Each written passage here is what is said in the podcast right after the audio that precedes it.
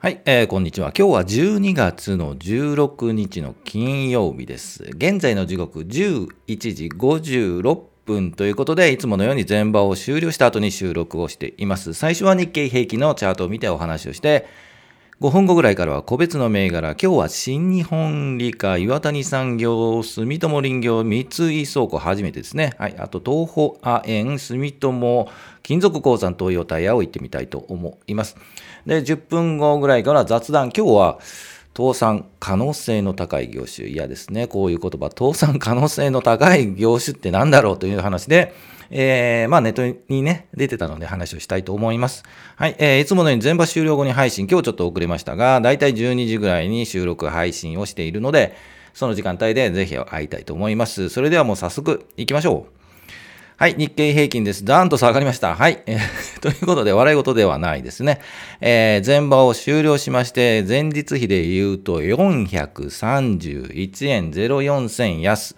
日経平均株価はというと、27,620円66銭で、前場は引けています。昨日も、はい、えー、安くなりますよね、明日はという話をしたんですが、ここまで下落予測は、はい、もう限度があるよ、本当にね、という感じで、えー、えー、と、えー、そういう気持ちですよね。はい。では、チャートを見ていきましょう。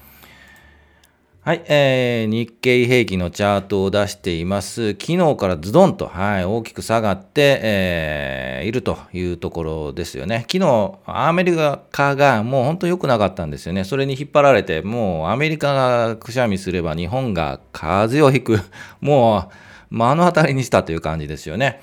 えー、ですので、えー、現在もうちょっと大きくするとですね、えー、ドゥアンと昨日から下がって、えー、ここにいます、えー。ちょうどこの赤い線、50日移動平均にタッチして、なんとか耐えている。はい。という状況にあります。昨日の予測ですと、えー、これから今日もうちょっと下げ、この辺りなんですよね。下げて2万7800円あたりでえー、うろうろして、月曜日ももうちょっと下げて2万7800円を切るぐらい。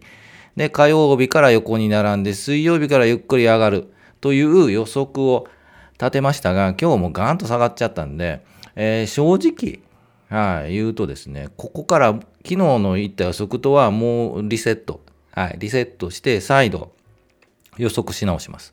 で、えー、どうなるかというと、えー、まあ予測ですよ。はい。来週からのね。えー、月曜日、はい、えー、今日よりも上を期待しています。はい。というのも2万7700円、800円あたり。で、ちょっと、うん、耐えて、えー、ね、もしかするともうちょっと下かもしれない。2万7700円ぐらい。で、火曜日でもうちょっと耐えて、ようやく昨日言ったお話のところまで2万7800円ぐらいまで、水曜日ですね。うん、月火水とこう、振幅しながらゆっくりこのあたり、水曜日で2万7800円あたりに戻してくれれば、えー、いいかなと。で、ゆっくり上がる。はい。という、うん、予測にしたいと思います。まあ、こう窓を開けてポンと下がっているので、この辺を埋めるような動きになるという前提のもとお話をしています。で、最悪は、はい。最悪はですね、この50日移動平均を割って下に行く。これを下に行くときついですね。はい。ですので、えー、正直安いところは買いに回るのが、えー、いいんですけど、さすがに勇気ないですよね。ここで買うかというと勇気ないので、えー、月曜日戻って今言ったようにちょっと高いところ、窓を開けているところを埋めに行くのか、えー、もうダメだと、へにゃっとガーンと下がるのかというところを判断の待ち、はいえー、だというふうに思います。ですので、今日思い切って買う人、勇気ありますよね。土日も挟むので、さすがに勇気ないんで、私はね。はい、月曜日の、まず終わり、始まって終わって火曜日といったところを待ちたいかなと。いうふうに思います。それ、そこで待って水曜日あたり、運営行きそうだといったとタイミングで、まあ、買いに走る、年末の高いところを期待して買いに走るという形かというふうに思います。はい、えー、いかがでしょうかね。それでは、えー、個別銘柄いきましょうか。今日個別銘柄ね、はい、えー、お話、に行きたいと思います。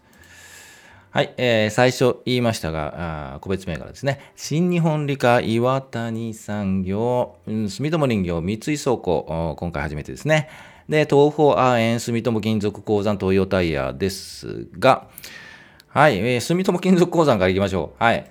ちょっとね、コメントもいただいて、さすがに私もね、あーっと、昨日もからもあーっとなっていたんですが、えー、5713、えー、3ですね。いいじゃない。焦ってますね。住友金属鉱山です。えー、っと、こう、うん、最初こうね、横並びになっていて、底落ち感があって切り返している。これ切り返したらどんどんどんと行くぞと期待しているんですけど、なかなかいかなかったという面ですよね。で、この4、5、6営業日前でもう行くのか、上に行くのかというところで横に並んでいるちょっと不安がありましたよね。もう本来ならもっとビヨンと、ビヨンと言って、えー、欲しかったんですけど、えー、もうちょっとこう、地合いがいい。えー、いわゆる全体マーケット状況がいいと、それにつられて跳ね、跳ね上がるというチャートに見えますが、今日本当に悪いですよね。ですので、もうそれに引きずられて、もう上に行くのか耐えきれずにもう、もういいかなと思ってバンバン売ってる。バンバンではないですね。売りが出たという形だと思います。じゃあこれからどうなるのかというと、えー、正直言うとチャート的に言うと損切りパターンです。はい。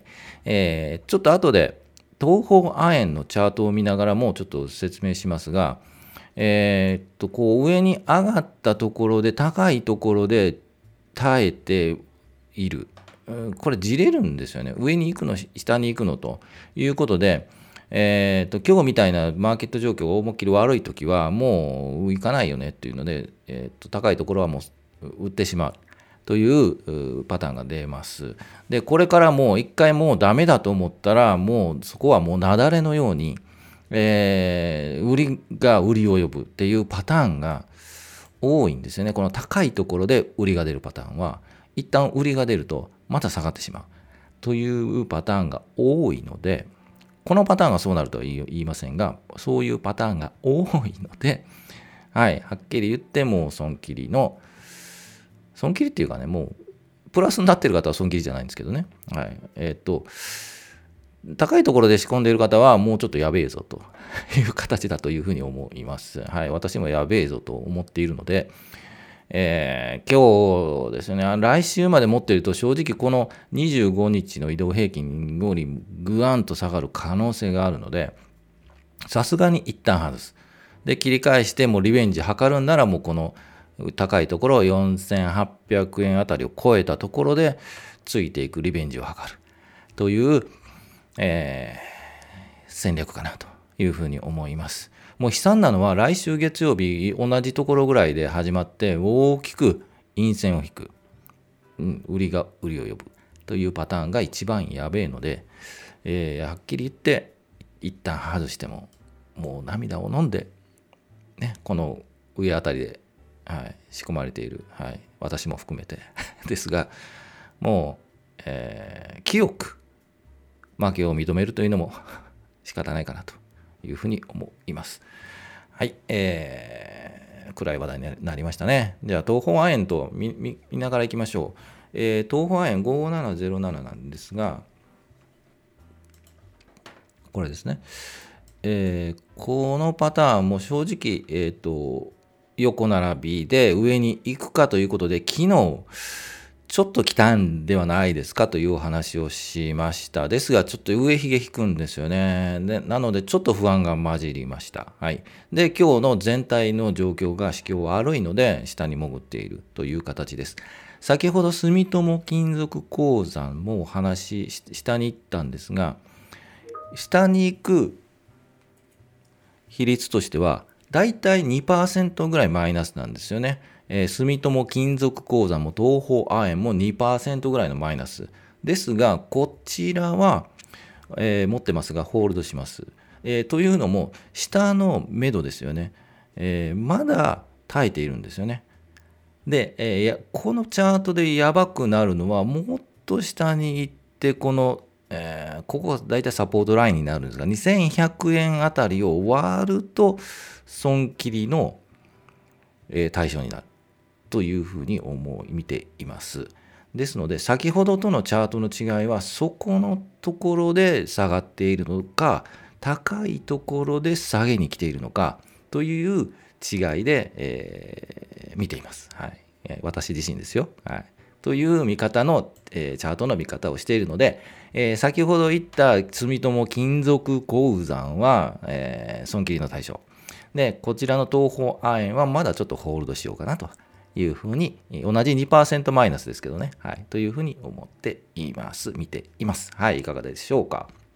じゃあ、サクサクといきましょうね。他、新日本理科いきましょう。長く喋りましたね。長く喋っちゃいましたね。新日本理科いきましょうか。はい、ちょっと広告消して。えー、今日もう上がりましたね。えー、っと、お話に出したのが3日前、えー、ここですね、12月14日で1本高いところが昨日ビヨンと高くなりましたねということで、今日も頑張っています。こういう、えー、ね、市況の中頑張っていますよね。ですが、今日高いところで終わっても来週多分安くなるんじゃないかな。ちょっと下がって終わる。さすがに1本、2本、3本。で、明けの3本とは言いますが、えー、もうちょっと粘りたいという方であれば、この50日移動平均264円あたりかな。はい。えー、までタッチしたらもうラッキーということで、はい、えー、ね、外していいのかなというふうに思います。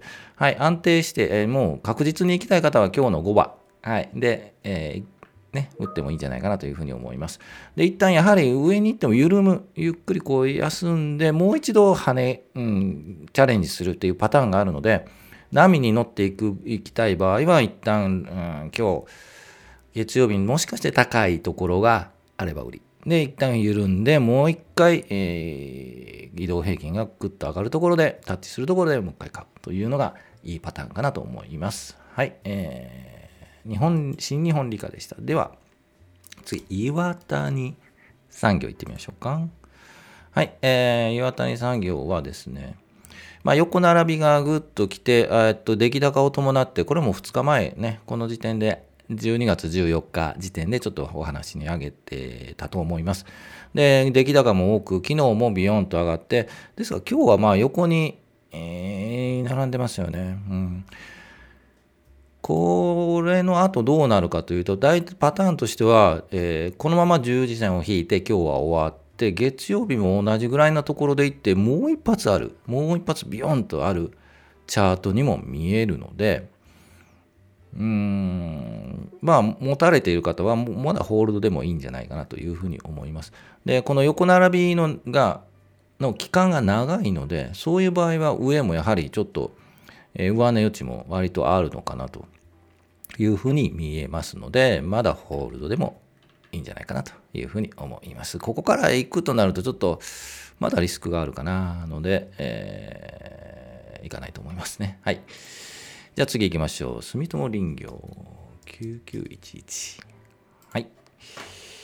えー、っと、これはですね、このラインですよね。えー、2400円のラインを超えて、もうこのまま上に行くんじゃないですかという話をして、えー、今日もちょっと上、上値取ってますよね。まだもうちょっと行きそうですね。はい。で、えー、この高いところ2400円あたりがさ、えー、下がってもサポートラインになるんじゃないかなと思います。はい。なので、えー、っと、年末、12月末の、えー、権利落ちの銘柄だと思うので、そのあたりまではまだ行くんじゃないかなと、上にね、いうふうに思います。はい、えー、同じように東洋タイヤ5105ですが、えー、この銘柄も12月末の配当落ちで、えー、これも実はホールドしているんですが、まだこうまだガクンとこう窓を開けたところの、えー、梅にかかっている、もうちょっとこの赤赤いところですよね。えー、50日移動平均。この辺りまでタッチして年末を迎えるんじゃないかなと。配当落ちぐらいはですね。はい。で、配当落ちた後は、あの、売りが出るとも、もうその日ですかね、配当を取りに来る方と、配当取り前の上げを狙う方がいるので、えー、そのあたりまではちょっと上がっていくんじゃないかなというふうに思います。配当を取るのか、えー、この差ですよね、えー、キャピタルゲインを取るのかというスタンスだというふうに思います。え私もその辺は、ちょっと、うん、どっちしようかなと、ちょっと悩みますけど、はい、悩んでみようかなと思います。はい、ということでいかがだったでしょうか。はい、えー、では雑談いきましょうか。雑談いきましょう。倒産可能性の高い業種って何でしょうねという話です。えー、これ Yahoo ニュースにも出てたんで、ちょっとまあ取り上げようかなと思いました。えー、っとね、この情報は画面出てますが、えー、倒産可能性の高い業種ランキングってあるんですね。えー、AI 予診管理サービスを提供するアラームボックスという会社なんですかね、そこから出ているものになります。で、業種でいうと1位が農業、2位電気業、3位が業務用機械器具製造業。何なんだろうね、と 思うんですが、まあ、えー、まあ、ヤフーニュースを見るとですね、えー、っと、農業は56社に1社が倒産する危険性があるというふうに言っています。まあ、あの、コロナ禍とかね、円安とかで、やはり飼育燃料費、えー、で生産コストが増加、資金繰りが悪化ということで、それが影響しているのが農業が一番影響しているということなんでしょうね。で、2位の電気業ってちょっと気になるんですけど、電気業ってな、なんだと思ったんですけど、えー、っと、ここでは、いわゆる新電力の企業というふうに言っています。新電力って、えっと、何かというと、えー、電気会社ってまあありますよね。あの、関西電力とかね、東京電力、中部電力。ですが、えー、自由化に伴って電気誰でも売れるように、誰でもじゃないですけど、まあ、自由化に伴って売れるようになったんですよね。その中でいろんな会社が、えー、電気、電気売る会社がボコボコと立ち上がったんですけど、やはりこの、えー、市場価格の高騰とかね、いう形で、えー、有名なところでは10月に石川電力、金沢市の石川電力が自己破産したというところで、えー、と、今頑張ってるのはエネオス電気ぐらいじゃないですかね。もうやっぱり厳しいんでしょうね。はい。電力業界、まあ、電力に参入しようというところの、会社が自己破産しているといったところだと。ですので、2位に入っているというふうに思います。で、えー、3位は業務用機械器具製造業って何だろうと思ってるんですけど、はい、ちょっと調べてください。ちょっとわからないですね。はい。ということで、えー、っと、まあ、こうは書いているんですけど、個人的に倒産する可能性の高いっていうのは、えー、っと、なんですかね、カーブのその、えー、と自己資本比率とか、まあ、結局そのなんていうかグロースっていう、ところですよね。え、ー、と昨日もお話はしたと思うんですけど、えっ、ー、と300自己資本比率じゃなかったな、えー、株価かける、はい、あの株のね、えー、発行枚数 発行数で言うと300億以下とかねというところがまあ中小ですよね。はい。そのあたりは、やはり厳しいですよね。えー、ですので、昔、倒産した会社の株を持っていたことが あります。はい。はい。買ったんですけどね、ここはなんか小型株でいけるぞと思って買ったんですけど、えー、倒産しました。はい。えー、ゼロになりましたね。という、えーえー、経験をしています。1社じゃないですね。2社ぐらいやりましたね。はい。で、損失は、大体、えー、日本の高級車ぐらいの損失は しているかなというふうに、まあ、とても勉強になりましたね。ですので、今もう、そういう、なんていうんですかね、グロースであるとか、まあ期待はしたいんですけどね、そういう目利きが結局ないんですよね、個人投資家でね。これ上がるぞと、この会社いけるぞと思ってもなかなか難しい。その目利きが難しい。昨日もお話ししましたけど、えー、ですので、今はもう高配当、有料株でタイミング、チャートを見てタイミングを測って売買するというような投資方法をしています。はい。ということで、あんまりマイナスの、ね、雑談はしたくなかったんですけど、まあ、こういう話もあるよというので、ちょっとお話をしてみました。はい。もうちょっといい話しましょうね、今度ね。はい。ということで、えー、いつもね、全場終了後に配信してるので、今日ちょっと遅れましたけど、えー、ぜひお会いしたいと思います。今日金曜日ですよね。えー、来週もう、あと2週で今年も終わり、えー、最後の、うん、勢いよく、ね、すっきりして、はい、終わりたいと思うので、今日厳しいですよね。今日厳しかったんですけど、来週なんとかこう盛り返していっていただきたいなと。まあ自分の力ではどうにもならないので、えー、その状況を見ながら動いていきたいというふうに思います。ということで、今日もお疲れ様でした。また来週お会いしたいと思います。それではお疲れ様でした。